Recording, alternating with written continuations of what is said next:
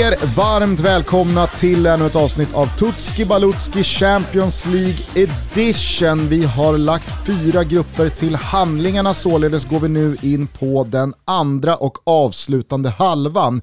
Vi ska börja i grupp E och den kan ju tyckas underifrån i bokstavsordning vara lite halvdeppig sådär med Dynamo Kiev och Benfica, men sen bara pang! Uff, en modern CL-klassiker Barcelona och Bayern München. Fan vad de har sprungit in i varandra senaste 10-12 åren. Fan vad du nedvärderar Benfica och ja, Dynamo Kiev. Absolut, men jag är också en, en folkets man. Mm. Jag, jag har en bra känsla för vad den stora massan känner. Du har örat mot asfalten så när det gäller de här lagen. Dynamo Kiev, det är inget sexigt lag i Sverige. Nej, men så är det ju.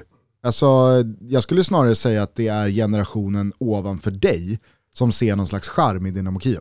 Ja, exakt. 60-talisterna. Eh, Det finns någon slags ordning och reda i Dynamo Kiev. Någon ukrainsk eh, vattenkammad eh, ja, men organisation. Dels det, men sen så finns det väl också en, eh, en, en, en ganska stor del av ens uppväxt och barndom där Sovjet och sedermera liksom satellitstaterna också var jävligt slagkraftiga inom eh, Må idrott. Många sovjetiska fotbollsspelare, vi har gjort Never Forget tidigare ju, är ju eh, ukrainare till exempel. Precis, och jag tror att ur, ur fotbollsmässiga perspektiv så kan nog både din farsa och min farsa och väldigt många andras föräldrar minnas liksom Dynamo Kiev, de var så jävla bra där mm. i början, så, början så kan på 80-talet. Kan de alltid bolla upp där gubbar. Ja.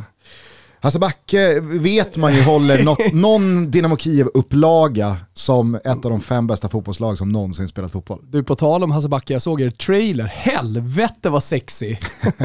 oh.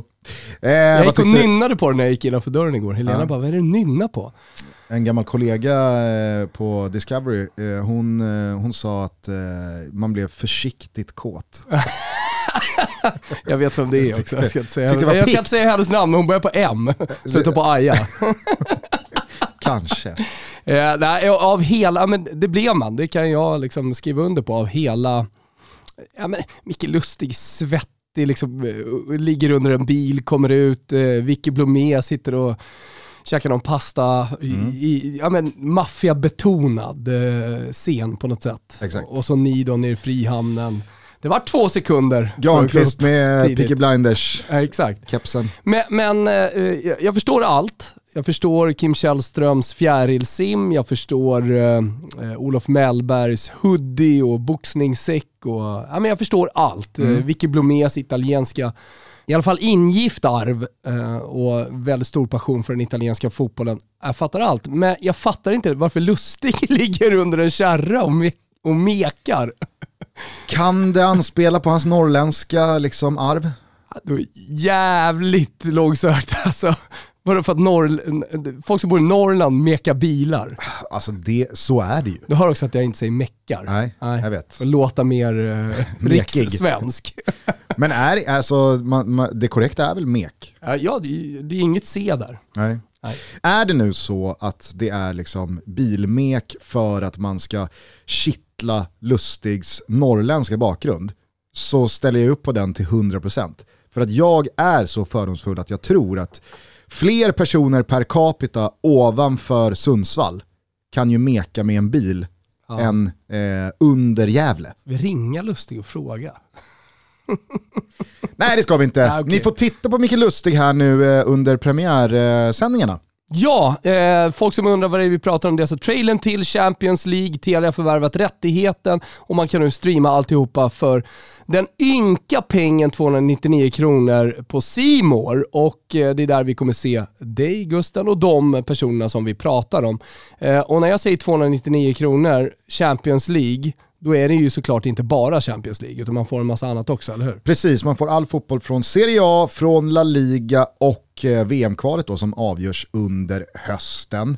Eh, så att eh, gå in på telia.se sport eller då simor.se sport och hitta det abonnemanget som passar just dig, din fotbollskonsumtion och din plånbok allra bäst. Jo men det finns ett stort abonnemang för 499 där man får med hockeyn och alltihopa. Men alltså är man, är man bara fotbollstokig och lyssnar på det här, då kan man ju ta GOAT-paketet för 299, det är inte mycket pengar och det är en jävla massa fotboll. Vi kan väl också berätta för alla som har missat missat då att premiären tisdag 14 september alltså innehåller alltså då innehåller Malmö FF mot Juventus, men parallellt den fina, fina matchen Barcelona mot Bayern München. Wow. Ah, det är en premiärkväll om mm. något. Men vi ska börja med att sexa upp Dynamo Kiev. Ja, eh, vi, vi tar tag i grupp E här nu eh, och börjar i Ukraina, i Kiev och i Dynamo som då den äldre generationen kanske bara kör. Inte ens Dynamo Kiev, de kör bara Dynamo.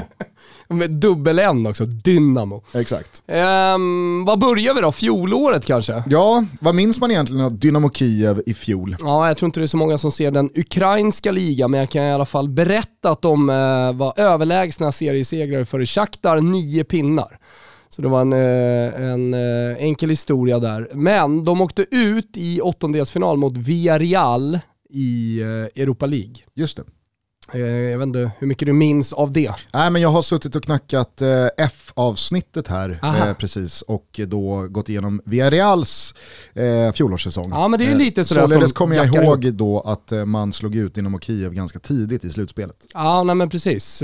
Annars kommer vi komma in på det. Det, det är ju i mångt och mycket det ukrainska landslaget vi kollar på här. Och om, om saker och ting inte är sexiga så är väl det sexigt att man Eh, på gammal 90-talsanda liksom sitter på landslaget i ett lag. Alltså Shakhtar eh, har ju gått eh, brassevägen väldigt mycket. Alltså de, de värvar egentligen från många olika håll i, i, i världen medans Dynamo Kiev kör inhemskt. Och det, det, finns ju en sån historia såklart också i klubben som ett stadslag, eh, mer eller mindre, ett nationslag. Tränaren är den gamla Shakhtar-tränaren. Det här är, tror jag att folk känner till. Att eh, Mirce Luchescu eh, som gjorde eh, som gjorde Shakhtar till det laget liksom, de är nu. Mm. Ett känt lag eh, med många bra spelare som alltid ställer till det för, för eh, även de bästa lagen. Eh, han eh, gjorde den förbjudna flytten, som inte känns så jävla förbjuden, det var mer förbjudet att flytta från Dynamo Kiev till Shakhtar eftersom Kiev är, eh, ja men i hierarkin så är i Kiev högre. Efter Shakhtar så gick han till Zenit, han har haft det turkiska landslaget, eh, Luchescu han har känd som en välutbildad herre. Vet du, vet, vet vad som brukar komma upp på tränare när de är välutbildade? Vi pratar om fotbollsspelare i Toto eh, som eh, läser en bok eller blir mäklare och kallas för professor doktor. Vet du vad grejen är på tränare? Alltså jag är så jävla stöpt i den svenska formen att där, där är man parallellt då gympalärare. Mm. Man har gått GH. Jag vet, jag vet. Man har gått GH gympalärare, men utomlands, internationellt, när man pratar om en, en eh, educated coach, eh, så är det ju att han kan sex språk. Ja. Och Luchescu kan ju då sex språk. Det är italienska, det är portugisiska, det är ryska, det är rumänska såklart då, och, och ja, men franska pratar han fly, flytande också. Han måste väl vara alltså nu tänker jag bara högt, ganska så överlägset äldst av alla tränare i årets Champions League-upplaga. Alltså, ja. Han pushar väl fan 80 bast, Luchescu? Ja, det närmar sig i alla fall 80-strecket. Eh, han är född 45. Ja, då är han 76 år gammal. Alltså, det är inte många 70-plussare som ens är tränare. Eh, att vara 76 och ha hand om ett Champions League-lag, mm. det är fan i mig respekt. Ja, men han, är, han är ju ärrad, har haft lite heart conditions. Han har eh, också varit med i en eh, bilolycka i Bukarest, han höll på att stryka med och lite sånt där. Alltså det, ah, det är segt virke i Luchescu. Jävligt segt virke i. Herregud, men, men samtidigt så är det, det, det är en jävligt bra tränare och, och man, man, man ska nog ha respekt för för hans kunnande inför det här Champions League. Jag råder alla som eh, går här och famlar, vem är den här Luchescu eh, de sitter och pratar om? Bildgoogla honom så kommer ni känna igen honom mm. om ni har följt Champions League ens det minsta mm. senaste 15 åren. För att han har verkligen, alltså han är Shakhtar Donetsk. Han alltså, är, det, det, är han verkligen också. Och när ni bildgooglar honom så kan det ju dyka upp en yngre eh, liknande förmåga. Det är då hans son som tränar PAOK, Thessaloniki. Icke att förväxlas med. Nej, det, det, det är det verkligen inte. Hörru, vill du veta vad man har gjort på insidan och kanske lite utsid, utsidan? Det är ju så här, Dynamo Kiev, de säljer ju inte. Om det inte är så att man har en dundergubbe, Ukraina, som man säljer dyrt till någon av toppligorna. Nej, men gärna. Eh, så har man värvat, eh, man, man har ändå trots allt lite så här Shakhtar-vibbar, för man har värvat eh, Vitinho, en 22-åring eh, från Paranense Mm. Och då pratar vi ju såklart eh, den brasilianska ligan eh, och en vänsterfotad offensiv spelare, snabb som fan och ska vara teknisk också. Han har man värvat och man har värvat en prima punta, Erik Ramirez, från den slovakiska ligan. Hoppsan. Man har varit i öst och, och scoutat. Känslan är ju här att de ukrainska dataprogrammen, alltså motsvarigheten till Fantomens superprogram som skapar spindlar, har hittat någonting i Erik Ramirez. Jag kan ingenting om honom, jag noterar bara att man har köpt honom. Det låter inte som en slovak. Venezuela. Ah, Okej, okay. det är en venezuelansk eh, prima punta yes. i den slovakiska ligan. Är det typ eh, Slovan Bratislava? Nej, det är inte ens det. Något, något namn på det är det. Uh, jag, jag, skrev aldrig upp det utan det har jag bara i minnet att, att de började på det. Du är äh, ursäkta. Ja, exakt. Uh, inget av värde ut, det är lite lån hit och dit. Uh, men däremot tycker jag att det är intressant att kanske kolla lite närmare på truppen eftersom det är ett lag som de flesta kanske inte känner till. Och vad, vad det är för spelare där. Och som onekligen krossade Shakhtar i fjol i exakt, ligaspelet. Exakt, äh, men då har man då Ilja eh, Zabarni, 02, mittback. Startade mot Sverige och har redan 15 landskamper med Chevas landslag. Mm. Så att eh, redan där börjar man liksom fatta att det här är bra. Mikola Chaporenko, det är kanske många som har hört honom. Start mot Sverige också på centralt mittfält. Bara, eh, bara född. Han är född 1998. Eh, jag sa att han var central mittfältare. Alexander Karavajev, högerback, startade också mot Sverige. Ja. Du har Mykolenko, högt värderad ung vänsterback, Sinchenko-typen. Har ju såklart tufft i landslaget eftersom Sinchenko är där ute på vänsterkanten. Eh, men han figurerar såklart i landslaget. Sidorchuk, också start mot Sverige, defensiv mitt. Eh, sen har du en spelare som jag gillar väldigt mycket. Skulle faktiskt kunna vara våran gubbe. Jag gör honom till vår gubbe just nu. Jag hade tänkt att ta en annan, men eh, Viktor Tsyankov, 22 bast, riktigt snabb och tex, teknisk spelare. Eh, utgår i eh, eh, Lucheskos 4-2-3-1 ute till höger. Och eh, han kom också in mot Sverige i slutet av matchen. Okay. Eh, så irrationella men klassisk eh, ytter, också högt värderad. Så när man, när man kollar på det här laget, om, jag, jag, hade tänkt att välja Carlos Maria de Pena Bonino som vår gubbe, bara för att han heter så och spelar i Dynamo Kiev. Men vi är mer seriösa än så. Vi är mer seriösa än så. Än så. Eh, och eh, när, när jag gjorde lite research här så kom jag in på lite YouTube på Tjankov och eh, det, det, är en jävla skön spelare. Så om man nu ska lyssna på det här och ta med sig någon gubbe så tror jag, eh, i och med att han kommer spela från start, han kommer vara viktig, han är inte MVP, men han kommer vara viktig för offensiven, kanske den viktigaste spelaren. Men det är någon nummer 10-figur, typ ja, en exakt. fantasista exakt. historia här. Exakt. Och som sagt, bara 22 bärs bast värderas också extremt högt. Eh, så det, alltså det här är spelare, om vi tar eh, Tsabarny, eh, Tjankov, eh, Chaparenko, alla precis strax över 20, Eh, alla följs av stora klubbar, vi pratar upp mot 200 miljoner i värde. Hade vi någon så ålder på Erik Ramirez? Eh, Erik Ramirez, eh, 23 tror jag att han var. Ja, men då eh, låter det ändå som att det genomgående är ett väldigt uh, ungt och hungrigt och piggt lag där. Absolut, eh, det tycker jag är lite roligt när man kollar på det. Man tänker att det, det, det är bara erfarenhet och liksom tunga ukrainska gubbar här. Eh, men därför är det också viktigt att ha en MVP, en erfaren spelare, en som får ihop allting. Och i ett 4-2-3-1 då behöver man ett nav. Man behöver en defensiv mittfältare som ser till att inte lagdelarna blir för långa. Eh, och dessutom så är han också kapten. Så Sydurchuk, den ukrainska landslagsmannen, navet i Dynamo Kiev, alltid bra i stora matcher när man läser på lite om honom. Riktigt bra också mot Sverige. Eh, extremt viktig för Sheva, extremt viktig för Luchescu. Han är vår MVP här. Har väl huserat i det där gänget i tio år snart. Ja. Det är, det är också en eh, klubblegendar. Mm. Härligt då, Sydorchuk eh, tar vi med oss som MVP och eh, vår gubbe var alltså den här fantasista eh, spelaren.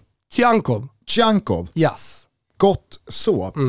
Eh, vad, vad, vad, har du landat i då att den här hösten kommer sluta med för Dynamo Kievs del? Mm, jag gillar det här laget eh, och eh, kikade in lite på Betsson.com, kollade lite odds, eh, får för mig att Dynamo Kiev inte direkt kommer vara nerspelade.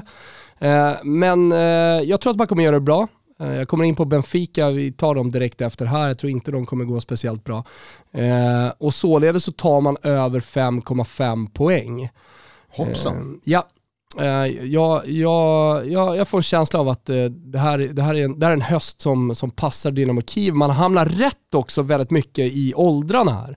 Alltså som jag, som jag nämnde med eh, Zabarny, mittbacken 02, han har redan 15 landskamper, han är redan eh, fastgjuten i, Shevchenkos landslag, har mött de stora, mött Frankrike, mött Sverige, spelat EM, eh, varit med och vunnit liga. Du vet, de, här unga spelarna har redan ganska mycket erfarenhet och väldigt mycket ansvar och förtroende har landat på deras axlar. Eh, samtidigt som de fortfarande är liksom talangfulla ihop då med, eh, ja men eh, Venezuela, någon brasse och, och sådär. Alltså jag, tycker, jag, tycker att det är ett, jag, jag, tycker att det är ett sexigt lag. Eh, sen gillar jag Luchescu också. Mm. Eh, med den erfarenheten han har, inte minst då från Champions League. Så det här Dynamo Kiev-laget, de är redo att ta sig an den här hösten. Får man också vara så primitiv så att man eh, påminner folk om att eh, Kiev, slutet på oktober, november, början av december, det är något annat än Portugal, mm. Spanien. Alltså, man har ju sett Dynamo Kiev ta sina poäng mot riktigt stora drakar när snön har eh, fallit ganska ymnigt och eh, temperaturen har krypit ner mot 3-4 grader, alla springer runt i vantar. Alltså då är det inte kul att möta Dynamo Kiev. Nej, exakt. Tänk bara på att ni måste vara 18 år fyllda genom de här rublarna i programmet så säger jag det en gång eh, om ni ska spela och rygga. Kom också ihåg att stödlinjen.se finns om man har problem med spel.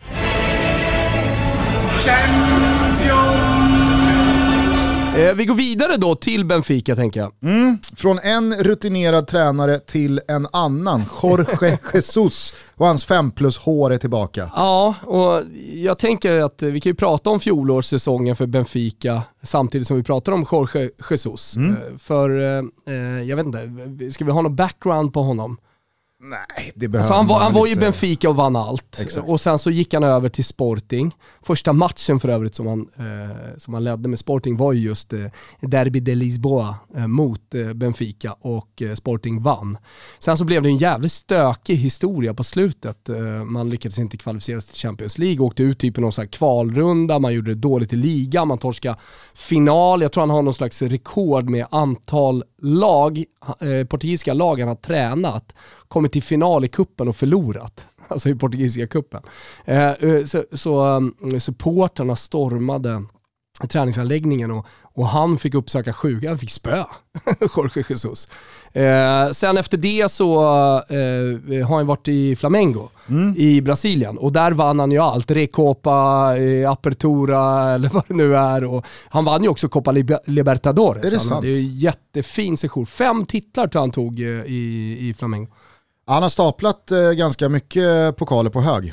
Ja, då, Jesus. ja, det har sannerligen alltså under hans eh, första också, session i Benfica. Otroligt många Också gånger. någon ni ska bildgoogla om ni far i huvudet efter vem det är vi pratar om. Mm. Ni kommer såklart känna igen honom. Däremot så blev hans ritorno, eh, hans återkomst till Benfica, eh, hans första år som var då eh, förra säsongen, inte speciellt bra.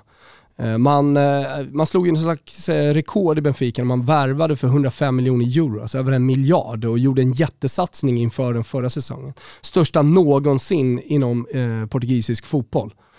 Det är ju Rui Costa i toppen. Jag tror han är en slags interimpresident nu men klubbchef, styr det mesta där. Just det, de tappade väl sin sportchef till Roma va?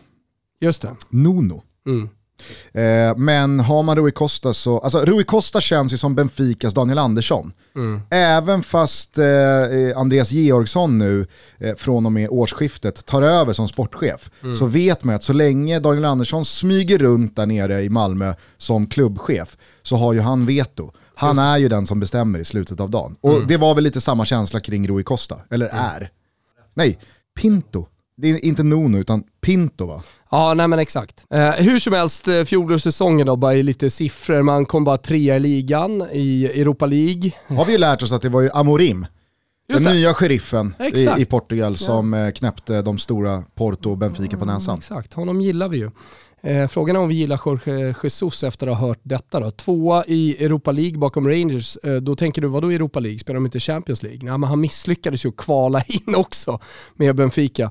Alltså tvåa i gruppspelet eh, och sen så åkte man ut mot Arsenal i 16-delsfinal. Om du minns de matcherna, de var ganska tajta. Alltså det var på håret, 3-2 tror jag det blev i, i någon slags retur där. Vill minnas att det var riktigt rörigt med neutrala planer. Ja, Jorge Jesus har ju varit väldigt kritisk till hur brassarna eh, hanterade covid. Han vill ju stänga ner ligan och sånt eh, ja. och inte spela fotboll.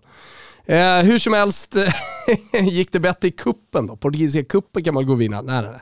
Det blev ju en fjärde finaltorsk. Aj, aj, aj, aj. Ja.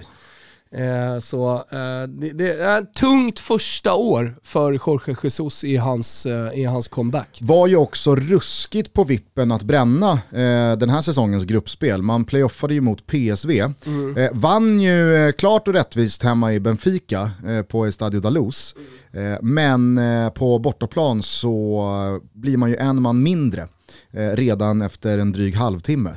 Och så bombarderar ju PSV Benfica straffområde och eh, mål eh, hela den andra halvleken. Men man lider sig till 0-0. Shahavi, israelen, han missar öppet mål från två meter med typ 10 minuter kvar. Alltså det var en helt overklig miss. Mm. Eh, så att eh, ja, det, det, det, det höll på att sluta i eh, moll även vad gäller eh, nytt försök på Champions League för Jesus. Ja, exakt. Eh, hur som helst, miljardsatsning för ett år sedan. Eh, Jorge Jesus tillbaka, kommer från fem titlar i Brasilien och kommer såklart framförallt kanske då från eh, eh succéerna eh, från hans första tid i klubben.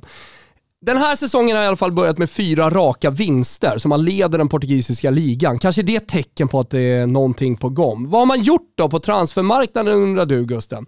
Jaremchuk, på tal om Dynamo Kiev, fostrad där såklart, eh, men kommer senast från Gent. 170 miljoner har man spenderat. Också bra i eh, det ukrainska landslaget. Riktigt bra. Gjorde han mål mot Sverige, Jaremchuk?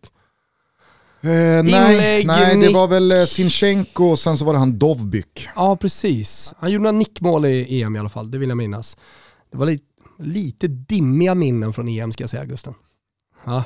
eh, jag kan tala om för dig att han gjorde mål mot Nordmakedonien och han gjorde mål mot eh, Holland. Ja men Holland som var nickmålet väl? Ja, det är i alla fall så jag minns det. Hur som helst, man har också värvat, håll i hatten nu Gugge! Vår gubbe i det här laget också. Är du med eller? Ja, jag är med. Ta en snus här. Ta, fan, ta nästan, ta ett djupt andetag. Jao Mario!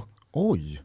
Frå, alltså, som, som skulle blomma i Inter, men det blev liksom ingenting ja, av men det. det. Blev inga, alltså, han köptes ju för 40 millar av Inter när han var i Sporting. Mm. Och det här var ju typ 2014 eller någonting. Eh, men blommade aldrig och har varit på en eh, lånekarusell eh, som varit otrolig. Eh, men har hela tiden ägts av Inter, gick nu på free, free transfer till eh, Benfica. Ah hoppar rätt in i nummer 10-rollen i, i Benfica. Det kan väl vara en kanonvärvning?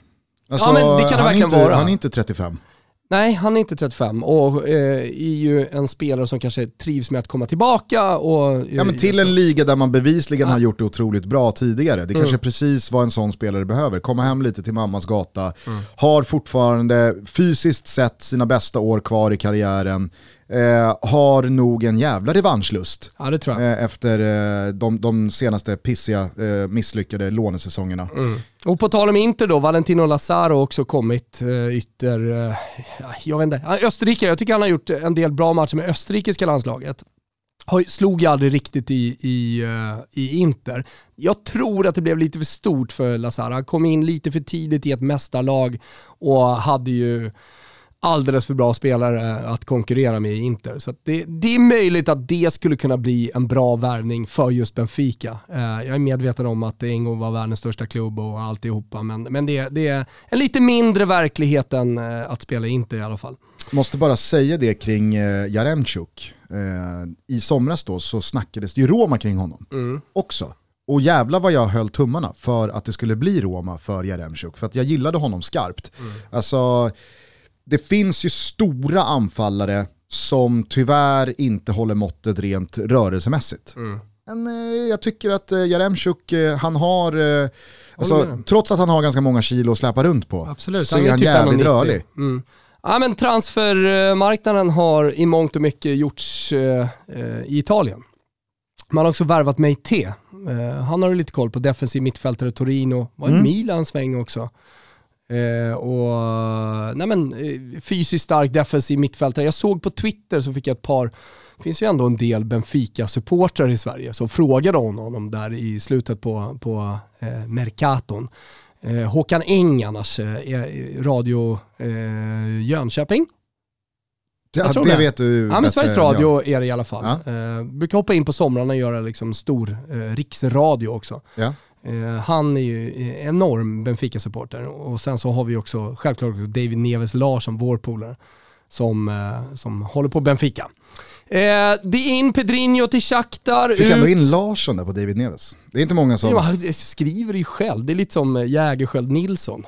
Fast han heter numera Jägerskiöld Welander. Ja, det är hopplöst. Men du, eh, jag Trött tänker, bara, jag, jag, jag tänker bara lite kort. Eh, Det, det, det är väl ingen slump att eh, Benfica med Rui Costa någonstans högst uppe i toppen blickar lite mot fynd i Italien.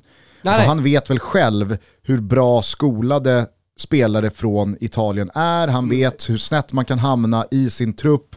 Absolut, Eh, men nu är det en finns- portugisisk spelare och sen så är det en... eh, en eh, Nej, men jag pratar bara om Meite. Alltså Ja, ja, ja, att, eh, absolut. att sådana typer av spelare eh, är ju jävligt undervärderade i vad man får. Mm. Alltså typ Joao Mario också. Alltså, man vet att här finns det en spelare som har hamnat lite för snett för att man har tillhört Inter, Mm.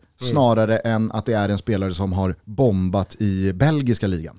Ut då, eh, jag sa ju det, Pedrinho till Shakhtar och sen så har man Luka Waldschmidt som köptes förra året från Freiburg eh, och så tänkte man att eh, ja, fan vad intressant här, man gör miljardinvestering eh, och eh, man köper från Freiburg. Ah, han såldes tillbaka till tyska ligan, visserligen Wolfsburg men eh, det blev ett år som eh, inte får ses som någon succé direkt i Benfica. Eh, och sen eh, tror jag att det är många Arsenal-supportrar som noterar att Nuno Tavares gick till Arsenal. Just det. Ja. Så det är på utsidan då. MVP, Det finns en del Finns välja mellan. ja. För jag- måste säga det, när man tittar igenom eh, Benficas trupp så slås man ju av vilken otrolig rutin det ändå finns eh, från olika håll och kanter. Alltså, du har Nicolas Otamendi, efter alla sina år i både La Liga men kanske framförallt Manchester City. Jan Vertongen är där, efter alla sina år i belgiska landslaget och Tottenham. Eh, där finns Julian Weigel som förvisso bara är 25 år gammal, men när han kom fram i Borussia Dortmund, alltså jag trodde att det skulle vara en av Europas absolut bästa centrala mittfältare mm i många, många år framöver. Otrolig spelare tycker jag. Eh, sen visst, alltså, jag, jag, jag ska inte negligera Benfica här, men jag trodde inte att han skulle återfinnas i, i Benfica 2021. Eh, och så på det Haris Seferovic, jag visst, tänkte säga det, alltså det han, han konkurrerar med Jao Mario. Jao Mario tycker jag bara är roligt för att han helt plötsligt dyker upp i Benfica. Jag Ja. har inte haft koll på honom att han faktiskt var i Inter. Att det, är en, det, det var hans senaste eh, kontrakt så att säga. Eh, men Haris Seferovic gillar jag, alltså, efter EM inte minst, men jag tycker han ofta gör bra matcher med det schweiziska landslaget. Tycker vi var lite för dissiga, för mig att jag eh, motsatte mig det i eh, Svanemars eh, eh Schweiz-avsnitt inför EM. Eh, mhm. För, för jag tycker alltid han är bra med Schweiz. Och, och jag tycker han, eh, han sumpar lite för mycket jag klara tycker tvärtom målchanser. alltså. Jag tycker precis tvärtom. Alltså, han sätter det han ska sätta och lite till. Effektiv, vad fan, kolla på, kolla på EM då, okej nu är det med facit i hand. Det, det ska jag inte liksom gå in och claima, men i, i, i extremt effektiv fan i, i EM. Ja, jag tycker nästan tvärtom. Ja, Hans Nej. gruppspel är ju, det, det är ju liksom, det, det, är för många missar som ska vara mål. Nej, det tycker jag inte. Okej. Det tycker inte. Eh, noterar också Everton, eh, landslagsbrassen som ryktades till just Everton för typ eh, ett och ett halvt år sedan. Det var ju lite kul då, men eh, man ska ju komma ihåg att eh, lösa en eh, anfallare som gjort över 20 landskamper för Brasilien de senaste 3-4 åren. Alltså det, det är en tung värvning. Och gjorde ju också en väldigt fin första säsong i Benfica i, i fjol med 15-16 poäng på Exakt. 30 plus matcher. Absolut, eh, eh, också en, av- en av nyckelspelarna, men jag håller ändå Jao Mario som någon slags nav offensivt som, som eh, MVP. Eh, och då, då landar vi på kanske Seferovic som är min gubbe här. Ja, jag tycker att du, miss, jag tycker att du missar lite. kanske hela Champions League-säsongens mest givna vår gubbe. Asså? Alltså jag gillar ju, alltså jag har ju skrivit upp här, eh, jag, jag, jag valde mellan tre ska jag säga. Seferovic, Jao Mario och Odysseus Vlachodimos. Men herregud, är han inte ens med på topp tre? Nej. Adel Tarabt. ja. Spelar han ens matcher? Ja, ja, ja. ja. När spelade han match senast? Han spelade Benficas eh, senaste ligamatch mot Gil Vicente. Han gjorde det. Eh, han spelade också i Champions League-playoffet mot eh, PSV. Och så spelade han här bara för några dagar sedan, eh, marockansk landskamp mot Sudan. Jo, jo, det, det har vi pratat om i Toto. Jag eh, skulle inte blamea någon som eh, kanske börjat följa fotbollen mer intensivt senaste 3, 4, 5 åren som sitter under, vem, liksom, vem är Adel Tarat? Vad pratar ni om? Ja. Alltså, förklara för dem Thomas. Ja. Adel Tarat, är det Ja, men, en av de tio skönaste fotbollsspelarna att titta på ur ett underhållningsmässigt eh, liksom perspektiv Alltid senaste lite decenniet. För, lite för fet. Det uh. finns en liten, liten kula på magen, mm. men när han har dagen, Alltså när det stämmer för honom, då gör ju han vad han vill med försvarare och eh, mittfältare som försöker korpa bollen från honom. Ja, nej men verkligen. Alltså, eh, när han var i Tottenham så gjorde han väl ingen jätteglad, men det var ju QPR va, som, som han verkligen flög. Och sen så kom han till Milan, en lånesväng. Var ju skitbra i Milan, den korta sessionen han Otro, var där. Otrolig. Fan vilken vår han hade alltså. Och sen var han ju i, i Genua. Sen började det gå ut för. Ja. Alltså han kunde ju inte riktigt hantera eh, att, att vara riktigt bra i Milan. Nej. Sen dess har det ju varit känns gammalt, så, så jävla mycket upp och ner. Ja, känns gammal. Jag, tänkte, jag, jag, jag, jag glömt bort hans Han är lika gammal som jag, han är 89. Han är 89 alltså. Mm. Ja, otroligt. Eh, född väl i Frankrike och inledde med med U-landskamper för det franska landslaget. Och Som så många andra med nordafrikanska rötter. Ja, även Odysseas Vlachodimos, eh, född i Tyskland, Stuttgart-born, eh, men har nu valt det grekiska landslaget och står där. Men fan vad glad jag blir över att se att Adel Tarabt återigen får förtroende och speltid i Benfica och att Jorge Jesus även verkar liksom tro på att mm. den här gubben är inte slut. Han borde verkligen vara slut. Ja. Alltså han checkar ju i varenda box på profilen över fotbollsspelare som är slut i för tidig ålder. Men ska vi göra om då? Alltså, det, jag gillar när vi gör avsnittet live. Eh, så eh, Tarapt är vår gubbe ja. och eh, Jao Mario MVP med hans rutin ja, och, nej, och eh, kanske på nytt födelse här nu i Benfica. Jag tror dock att det går dåligt för Benfica. Jag tror att eh, Jorge Jesus har hamnat snett. Jag tror inte på de här första fyra vinsterna och all den rutinen du pratar om. Jag tror att det är Dynamo Kiev som kommer chocka i den här gruppen. Så de tar inte över 3,5 poäng. De tar en seger på hemmaplan. Men åker på torskar eh, båda matcherna mot eh, eh, Barcelona torskar båda matcherna mot Bayern München, vinner hemma mot Dynamo, Dynamo Kiev. Det är enda, enda poängen man tar.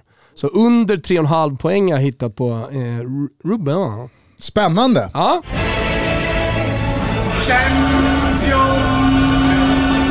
Vi är denna vecka sponsrade av Rocker. Ni vet denna spännande app som samlar finansiella tjänster i en och samma app. Det är liksom en utökning av din bank och dina kort och dina köp med nya smarta funktioner. Vi i Toto Balotto vill slå ett slag för det mäktiga mattsvarta Rockerkortet. Det är ett kostnadsfritt Visakort som man enkelt fyller på med Swish. Ni hör ju, de tänker till borta på Rocker. Kortet kan dessutom kopplas till Apple Pay eller Google Pay så man kan lämna plånboken hemma. Och man har möjlighet till cashback på kortet. Man får pengar tillbaka när man handlar med kortet upp till 500 spänn i månaden. Just nu finns en superkampanj. De första 20 000 som skaffar detta kostnadsfria rockerkort och genomför tre köp innan den sista oktober får 500 kronor som laddas på kortet. Det enda ni behöver göra det är att ladda ner Rocker-appen. Den är kostnadsfri och den finns i App Store och Google Play. Men då får ni så mycket mer. Det är inte bara möjlighet till att skaffa Rocker-kortet. Utan man kan också till exempel samla sina köp i ett och samma flöde.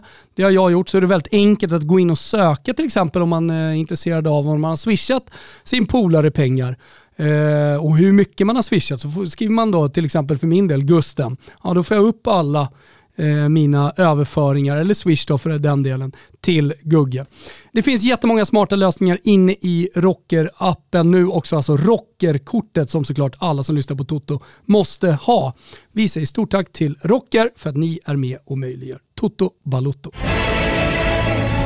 Champion. Eh, nu måste vi eh, ge oss vidare här Oh. och eh, vi tar väl oss eh, bara över eh, gränsen där nere på den Iberiska halvön. Mm. Och landar på östkusten uppe i Barcelona. Mm, Katalonien befinner vi oss Där har det väl inte hänt någonting Nej, den här det har sommaren? inte hänt någonting va. Det var väl en Eh. ganska händelsefattig fjolårssäsong också? Eller hur skulle du vilja recapa den? Ja, nej, men det, det blir så här, ja men coachen här, eh, jag, jag, tycker, nej, men jag tycker Pjanic ord någonstans ekar eh, i, när, när Barcelona nu ska gå in i eh, Champions League-gruppspel. Vi har pratat om Benfica, finns ändå, det, det är ett gediget lag med en gedigen tränare. Dynamo Kiev, Kiev gediget lag med gedigen tränare, eller hur? Det är inga matcher man bara åker och vinner. Och Barcelona med den kaosen. Och eh, för mig i alla fall Pjanic ord om Ronald Koeman som ekar. Och eh, jag har ju alltid någon slags defaultläge mot holländare och inte minst då holländska tränare, att de är riktiga jävla rövhattar. Och, och ja, jag får ju det bekräftat här av Pjanic eh, som menar på att Ronald Koeman, han pratar inte ens med spelarna. De här klassiska, det finns ingen kommunikation. Utan det finns bara beslut som tas eh, och som presenteras på ett papper mer eller mindre. Ehm, fjolårssäsongen, eh, vad ska vi säga, de kommer trea i ligan. Det, det, det är fullständig kaos i klubben, mycket handlar om Messi. Det känns som att Ronald Koeman med hans stab och Henke Larsson är där också, är någon slags här, eh, långt utdragna interimtränare tränare under en, under en kaosperiod. Det var ju också ett extremt utdraget presidentskifte som präglade hela fjolårssäsongen. Exakt. Först då med Bartolomeu som skulle bort och det var namninsamlingar hit och det var avsättningar dit. Och sen så var det då en omröstning och ett nytt presidentval och det var vallöften från Laporta och det, det kändes bara som att det var mer rörigt snarare än att man för varje vecka, månad som gick kom närmre lugna eh, hav och olja på vågorna. Exakt. Det, det, och jag menar så här, man kan, med de andra lagen är det lätt att prata om det sportsliga, åkt ut i 16-delsfinal, bara notera vissa, vissa delar, med Barcelona är, är det ju eh, ett, ett eget When We Were Kings om säsongen eh, 2021. Dessutom corona på det. Det, det, det, det är så mörkt, man når ju rock bottom här, eh, Barcelona. Faktiskt. Man försöker, vi, vi kan väl lämna det där tycker jag lite grann. Eh, Vi och- kan väl dock bara kort påminna alla om hur det såg ut när Kylian Mbappé och PSG åkte till Camp Nou och fullständigt klädde av Barcelona. Och det blev ju då, som vi alla trodde, där och då i alla fall, Lionel Messis sista match i Barcelona-tröjan i Champions League. Exakt. Sen så verkade det ju under hela sommaren bli så att Messi skulle vara kvar i Barca och att de skulle göra en nysatsning och att Laportas presidentämbete eh, hängde väldigt mycket på att man skulle behålla Messi. Men alla vet ju vad som hände. Ekonomin tillät inte det. Man klarade inte av det eh, utifrån La Ligas eh, nya regelverk eh, vad gäller ja, men en, en spelarlönbudget utifrån omsättning och så vidare. Så att man var tvungen att släppa honom och nu står vi här. Barcelona ska ge sig in i Champions League för första gången på över 15 år utan Lionel Messi. Men det var ju verkligen matchen som definierade och slog fast hur långt ifrån toppen Barca har sjunkit. Exakt, exakt. Eh, och kollar man på in och utsidan eh, vad det gäller spelare så känner de flesta till att, eh, Leon, att Griezmann också lämnar och Messi, eh, Pjanic, eh, det, är väl, det är väl de största spelarna, eller hur? Eh, du kan eh, notera Trincao till Wolves på lån. Eh, in tar man Sergio Agüero på free tra- transfer. Erik Garcia. Just det, från Manchester City. Ja men precis. Eh, Luc de Jong kom ju sent där och ska spela Champions League med Barcelona men det blir ju som backup till Depay såklart. Och du nämnde eh, Kun Agüero. Ja exakt. Jag sa Sergio Agüero. Ah, okay. Men eh, absolut. Nej, Han- men, han eh, där, där får man väl eh, på, på insidan verkligen eh, understryka Memphis Depay och hans inledning här Ja. på säsongen. Den har ju varit väldigt, väldigt bra. Ja och eh, då, då tar jag det bara för du säger. Min rubel är ju att han gör över 5,5 mål i gruppspelet. Ja men alltså dels inledningen. Dels jag tycker att han inte har fått det erkännandet som han faktiskt förtjänar. Jag tycker att han är en riktigt jävla bra spelare och sett till vad han har gjort efter han lämnade England så eh, är det ju en av de spelarna som man blir påmind om lite grann. Man har blivit påmind om. Och nu ska han göra det i Barcelona och jag tror, jag tror att det kommer flyga som fan. Ja, och vi har väl pratat lite om det i Toto också, att det kanske är jättebra för Memphis Depay att komma till Barcelona när Messi inte är där. Ja. När inte lika Griezmann mycket inte- förväntningar. Nej, men exakt. och, Alltså det, det, det finns ju inget att snacka om när det kommer till hierarkin mellan Memphis Depay, Martin Braithwaite och Luke de Jong. Mm. Alltså där är ju Memphis Depay herre på täppan. Och Ansu Fati är ju fortfarande så pass ung, men också tillbaka från en så pass lång och efterhängsen skada, att Memphis Depay nog gärna tar lite av pressen och förväntningarna som finns på Ansu Fati. nej, men det är ju fortfarande ett jättebra lag och de kommer göra det bra i Champions League också. Men det kommer inte vara eh, det Barcelona som är vana att se.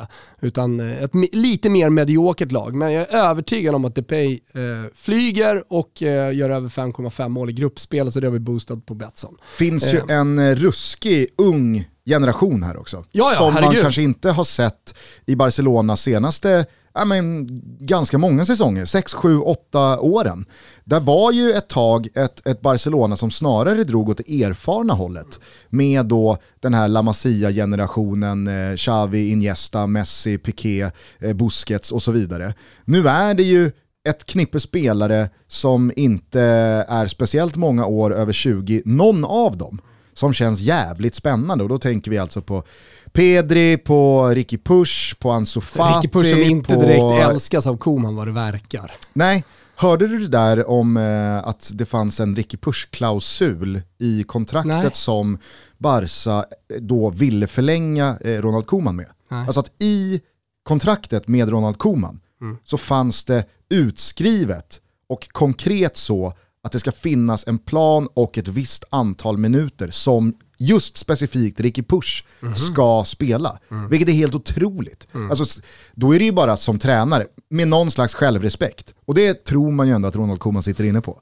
Han, han respekterar ju sig själv. Absolut. Alltså det gör han ju. 100%. Då är det ju bara att dra. Ja. Alltså det, det, är, det är bara att lämna. Mm. Nej, men så har du Serginho Dest där, eh, det finns eh, Ronald Araujo, eh, Mingueza. Ja, men. Men jag, jag, Pedri kanske är liksom den, den, den största herregud. som även liksom flyger i landslaget. Ja, Ansu Fati. Ja, alltså, exakt. Och, eh, jag tänker lite på Chelsea när jag tänker på Barcelona och fick transferförbud. Nu är det en annan situation såklart i, i Barcelona, men, men där man lite tvingas in att använda sina unga spelare. Mm. Eh, Det älskade ju Chelsea-supportrarna. De verkligen omfamnade sina unga spelare. Och sen så nu har Tammy Abraham dragit och ja, men det, det ser annorlunda ut eh, mot kanske folks förväntningar när, när det här transferbudet kom.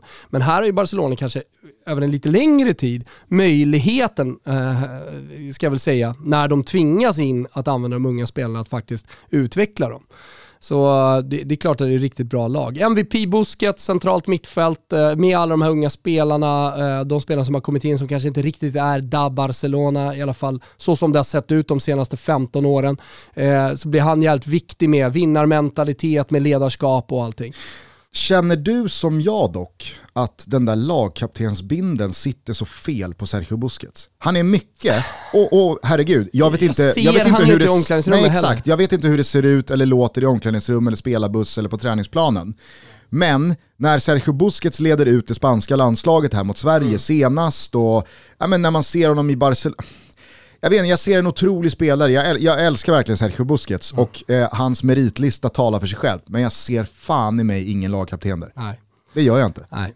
Vem är då vår gubbe? Det är ju Ricky Push i, i det här laget. Alltså, han går en jävla fight mot eh, Ronald Koeman. Han har det tufft alltså, men vi kommer fan gnugga Ricky Push. Inte är det Jordi Alba i alla fall. Nej, definitivt inte. Eh, det var väl lite Barcelona och där de står i, i kortfattad form inför tycker jag. Vi målar upp en ganska bra bild av, av dem. Fick du med på utsidan eh, Ilaish Moriba där, som eh, lämnade för eh, Leipzig? Nej, det sa vi inte. Den eh, pratade vi om i Leipzig-avsnittet, men eh, absolut, han är där också. Bra, så att eh, inte folk tror Och att det jag är har missat också en markering någonstans. eh, Exakt. Och, och någon slags symbol för var Barcelona befinner sig. För fem år sedan så fanns det ju ingen klubb en 18-årig offensiv, eh, liksom kreativ ytterforward hellre hade varit i än Barcelona.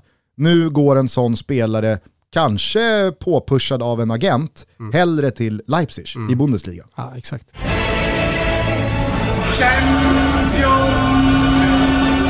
Avslutningsvis då, Bayern München. Bayern Monaco. Stora, stygga maskinen Bayern München som lyfte bucklan i den näst senaste upplagan, i corona-upplagan, eh, i slutspelsbubblan där nere i Lissabon. Robert Lewandowski fick till slut sätta sitt namn på listan över spelare som vunnit Champions League. Mm. Nu eh, står man här igen och är precis lika stora och stygga som man alltid är. Om man inte om man fan inte är ännu större och styggare även den här säsongen. För man har ju återigen markerat borta i Tyskland vem som är herre, herren på täppan. Ja, det, och det säga. är ett understatement att säga såklart om, eh, om, eh, om eh, Bayern München. Eh, alltså, Leipzig som endast sett som en utmanare, vad gör man? Leipzig kommer, de har bra spelare, de har den unga tränaren som alla pratar om, Nagelsmann, ja, men då plockar man honom. Och så plockar man eh, Marcel Sabitzer, eh, bästa mittfältaren. Och så plockar man Upamecano. Och så är man där igen, liksom, helt eh, oövervinneliga i Bundesliga. Så att man kan väl säga att man tar tränaren och de två viktigaste spelarna och de två viktigaste spelarna från laget som kommer tvåa mm. i Bundesliga. Exakt. Alltså, det Dortmund är, eh, brukade ju vara det laget som man liksom plockade Precis, man gjorde ju lite samma sak. Jag, jag, vet inte hur nära det var med Klopp. Jag tror inte att det var speciellt nära i, i, i slutet av dagen. Nej. Men där tog man ju Hummels, man tog Mario Götze och man tog eh, Robert Lewandowski. Exakt. Alltså det, det, det, var ju också ett power move av Guds nåde. ja det var det, och nu gör man ju faktiskt någonting liknande. Exakt. Alltså, som Nagelsmann är fruktansvärt tungt att bara plocka sådär. Och det var ju en bra fjolårssäsong, det får vi ju säga. Man mm. vinner Bundesliga överlägsen stil, man åker ur Champions League i kvartsfinalfasen mot PSG efter en av de bästa Mm. dubbelmötena jag har sett i den här turneringen, den var värd fullsatta hus. Mm. Eh, men eh, jag, jag, tycker att det är värt att påminna folk om att man på grund av skada i den där jävla polska landskampen mot Andorra i våras eh, tvingades avvara Robert Lewandowski mm. och hade Bayern München haft Lewandowski hemmamötet och Different inte eh, Erik Maxim Choupo-Moting, mm. då är jag inte så säker på att PSG hade gått segraren ur den där striden. Nej, jag håller med dig helt. Eh, men jag tycker att man kommer rustade inför den här Champions League-säsongen ännu bättre och eh, jag eh, tycker man känns ännu starkare. Funnits, eh, i alla fall för mig, eh, problem med det centrala eh, backparet med Jerome Boateng eh, och där tycker jag att man har gjort en otroligt bra värvning i Upamecano. Jag tycker också att Sabitz är en underskattad spelare. Han, han gjorde extremt mycket poäng i Leipzig i fjol. Uh, och jag menar, bara, han är österrikare, man kanske inte tänker så mycket på honom, men uh, fruktansvärt bra, bra mittfältare. Så att, uh, bra transferfönster. Man tappar ju visserligen då David Alaba, det är ju det, är det stora då på utsidan som går till Real Madrid. Och han har ju varit en trotjänare, han har gjort det otroligt bra, på tal om österrikare i Bayern München. men jag tycker att man ersätter honom bra ändå. Mm. Syle och Upamecano borde kunna lösa biffen va? Ja, alltså den, den enda invändningen man har mot eh, Niklas Syle, det är ju, alltså vi pratade om att Jaremchuk är ganska så bra på att släpa runt sina centimeter och sina kilon. Syle, det är ju lite trögt när han ska vända och, och springa mot Slut. eget mål. Eh, det märkte man ju inte minst när han sprang in i de riktigt kvicka och tekniska spelarna som, mm. som kan ta honom en mot en. Eh, men eh, i, i, i väldigt många andra avseenden så är det väl klart att det, det, det är en mm. bjässe. Och Upamecano, han väger ju upp det mm. som Syle saknar, tycker mm. jag verkligen. Så att, eh, det är bra. Ja, men så jobbar man bra, alltså, eh, sett lite av Josip Stanisic, eh, högerbacken som har fått speltid också här i inledningen på säsongen. Ung egen produkt, kroat, eh, men har gått eh, Bayern München-leden. Eh, där, där har man en framtida högerback, vad det ser ut i alla fall, som kan spela på högsta nivån. Sen har det väl aldrig funnits någon bättre ersättare till Alaba på vänsterbacken Nej, än Alfonso, Davis. Davis. Ja, precis. Eh, det, det, det, han gjorde det möjligt att släppa eh, Alaba och eh, trots allt eh, liksom bli av med en tung lönepost och, och, och framförallt då göra en generationsväxling. Eh, för kollar man på det här laget så finns det ju väldigt mycket ungt nu, eh, även om det såklart även är erfaret. Men eh, Upamecano är inte lastgammal. Eh, som jag nämnde då, Stanisic från egna led. Man har även liksom en akademi som ändå få fram spelare som eh, kan gå upp och spela A-lagsfotboll i mäktiga Bayern München. Afonso Davis också. Så det, det, det och där är väl Jamal Musiala den spelaren som kanske framförallt ska nämnas. Absolut, han har vi inte ens nämnt, nej precis. Eh, Musiala spelade till vänster i, i, i, offensiven, eh, otroligt bra. Han gjorde väl, eh, kanske inte debut, men han blev i alla fall Champions Leagues yngsta målskytt någonsin va? Eh, mot Lazio. Mm. Eh, alltså det var en pulverisering. Ja, När Bayern kom till Stadio Olimpico. Igen! Ja. Behöver inte Laziale sitta där och komma ihåg att eh, Bayern München även slagit Roma med 7-1 vill jag minnas att det blev också på Olympico. Men eh, när Bayern München eh, tryckte gasen i botten mot Lazio i våras mm. så var det ju det var, ja. nej, det var klasskillnad. Och Musiala tog väl sig hela vägen in i Jogi Lövs EM-trupp i somras. Exakt, du tänkte säga Hansi Flick va? Ja, ja. precis. För att Hansi Flick är ju ny då förbundskapten efter exakt. att ha gett Musiala de här första men här är alltså 0-3. Mm pratade med eh, Johan Lager, god vän till mig. Eh, han eh, hade haft Bayern München på besök eh, här. Han är sportchef i Hammarbys eh, damlag. Han sa eh, att Bayern München har alltså tusen anställda. Tusen anställda? 1000 anställda. Alltså fattar du vilken jävla organisation det är? Tusen anställda? Ja. 1000 personer mellan marknad och sport eh, som, som verkar tillsammans. Eh, men, eh, och jag, tycker, jag tycker att det är det mest imponerande. Alltså, du, du, du har spelare som eh, Lewandowski, Müller, Kimmich och så vidare. Du, du plockar spelare från Leipzig, tidigare från Dortmund.